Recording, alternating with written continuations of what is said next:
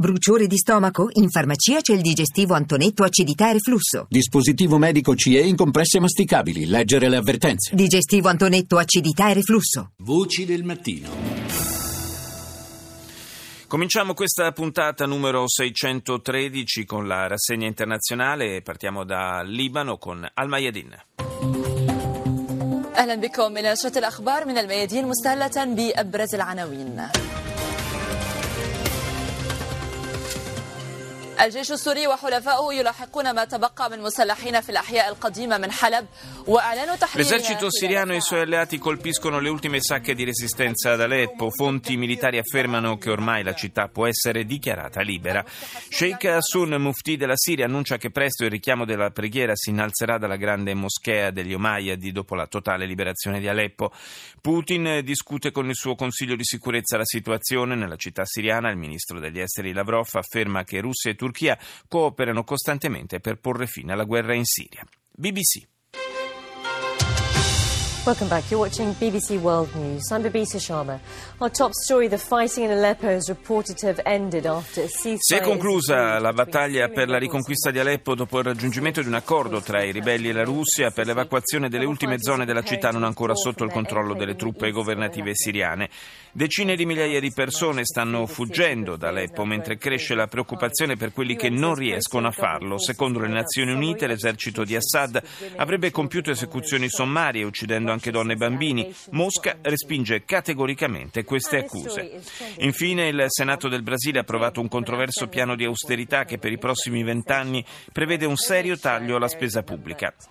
Per il presidente Temer si tratta di una vittoria politica importante che però ha generato una forte protesta nel paese. France ventiquattro.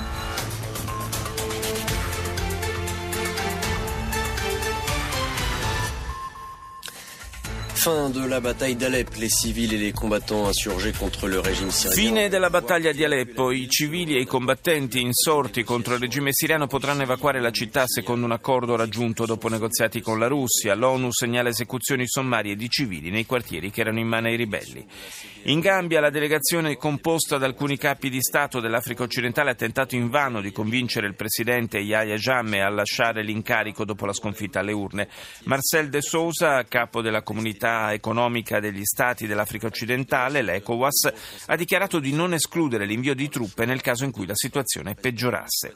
Tensione a Washington, molti conservatori del Partito Repubblicano contestano la scelta di Donald Trump per la nomina a segretario di Stato di Rex Tillerson, amministratore delegato di ExxonMobil, molto vicino a Mosca e a Putin. Russia Today. President-elect Donald Trump nominates ExxonMobil C E O Rex Tillerson to be the Il presidente eletto Donald Trump nomina l'amministratore delegato della ExxonMobil Rex Tillerson come sessantanovesimo segretario di Stato americano. Questa notizia naturalmente la ritroviamo un po' ovunque. Scene di giubilo per le strade di Aleppo mentre l'esercito siriano annuncia di essere sul punto di completare la liberazione della città. Un rapporto lungamente atteso sull'integrazione delle minoranze etniche nel Regno Unito, dice il canale russo in lingua inglese, rivela che la politica di tolleranza e multiculturalismo si è rivelata controproducente. Andiamo ora in Cina con C C T V.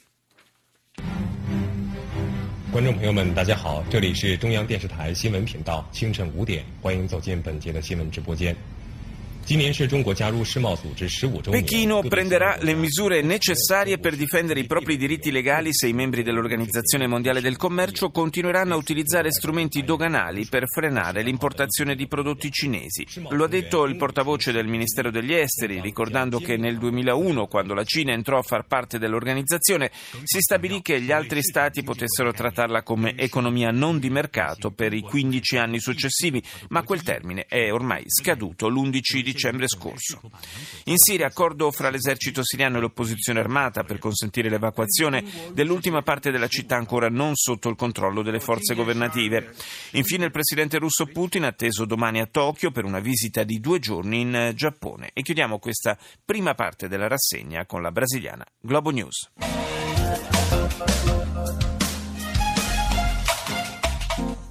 Brasília acordou preparada para os protestos. O trânsito na esplanada dos ministérios foi interditado. Proteste in tutto il Brasile per l'approvazione al Senato della proposta di modifica costituzionale presentata dal governo che prevede il congelamento per vent'anni della spesa pubblica, una misura chiave del governo Temer per diminuire gli effetti della recessione in corso nel paese, ma che trova l'opposizione del sessanta per cento della popolazione. Donald Trump si prepara ad affrontare la resistenza del Senato per la conferma della nomina dell'amministratore delegato della ExxonMobil, il sessantaquattrenne texano Rex Tillerson, come segretario di Stato. Intorno al nome di Tillerson rischia di scatenarsi una battaglia politica a causa dei suoi stretti legami con il presidente russo Putin. In Brasile la polizia dello Stato del Rio Grande do Sul ha effettuato un blitz in otto città per arrestare alcuni reclutatori del battaglione ucraino Azov e alcuni neonazisti che stavano pianificando di recarsi sul fronte di guerra ucraino nel Donbass. This is C N N Newsroom live from Los Angeles. Ahead this hour, the fall of Aleppo. The Syrian dictator claims his C N N dedica l'apertura alla caduta di Aleppo. Il presidente siriano rivendica la vittoria più importante dall'inizio della guerra, mentre anche i ribelli sono in fuga da quella che un tempo era la seconda città più grande del paese. Dopo mesi di violenze, dice C N N, ormai restano soprattutto rovine.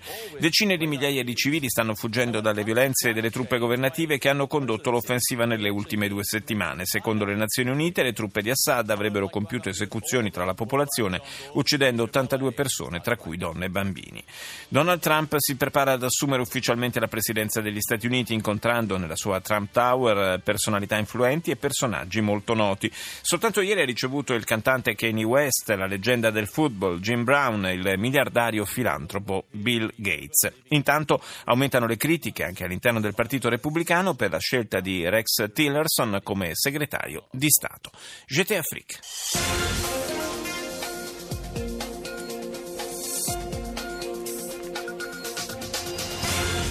Yahya Jammeh, sous pression en Gambie, quattro chefs d'État africains. In Gambia, Yahya Jammeh sotto pressione, il presidente uscente rifiuta di accettare la sconfitta alle recenti elezioni, mentre nel paese cresce la tensione. Le forze di sicurezza, su ordine dello stesso Jammeh, hanno occupato la sede della commissione elettorale. Nessun accordo con la delegazione dei capi di Stato africani che si sono recati in Gambia per cercare di convincerlo a cedere il posto al successore.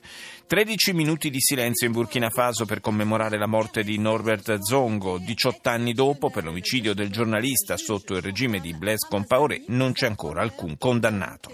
L'Unione Europea impone sanzioni contro la Repubblica Democratica del Congo, in particolare nei confronti di sette persone ritenute responsabili di aver utilizzato metodi violenti per provocare il rinvio delle elezioni al duemiladiciotto. Secondo le regole, il mandato del presidente Kabila si sarebbe dovuto concludere il prossimo diciannove dicembre. Andiamo in Israele, I ventiquattro News. We have live analysis about an attempted knife attack tonight about a, at a West Bank checkpoint where authorities are saying the L'emittente israeliana in lingua inglese apre con il tentato attacco di una palestinese a un posto di controllo in Cisgiordania. La donna, che ha speronato con la sua auto alcune vetture della polizia di frontiera israeliana sulla strada di, che collega Gerusalemme a Ramallah, è stata arrestata. Anche su I ventiquattro si parla della fine della battaglia di Aleppo e poi del viaggio diplomatico del premier Netanyahu in Asia centrale. Il primo ministro ha già incontrato il il presidente dell'Azerbaigian, Aliyev, al quale ha espresso la volontà di mantenere gli stretti legami economici e militari che già legano i due paesi. Ora la tedesca A R D.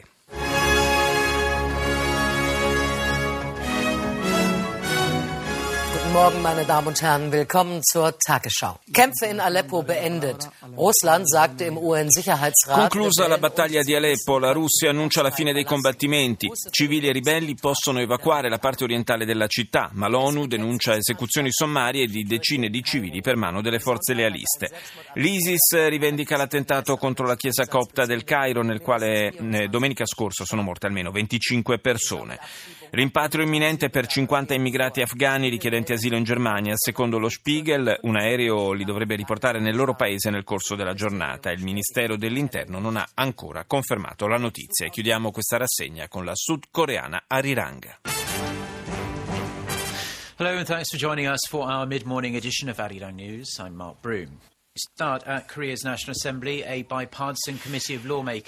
L'emittente di Seoul in lingua inglese apre con un aggiornamento sull'attività dell'Assemblea Nazionale. Una commissione mista di parlamentari inizia oggi una serie di audizioni su dove si trovasse la presidente Park il sedici aprile duemilaquattordici, giorno in cui affondò misteriosamente il traghetto Sewol uccidendo trecento persone.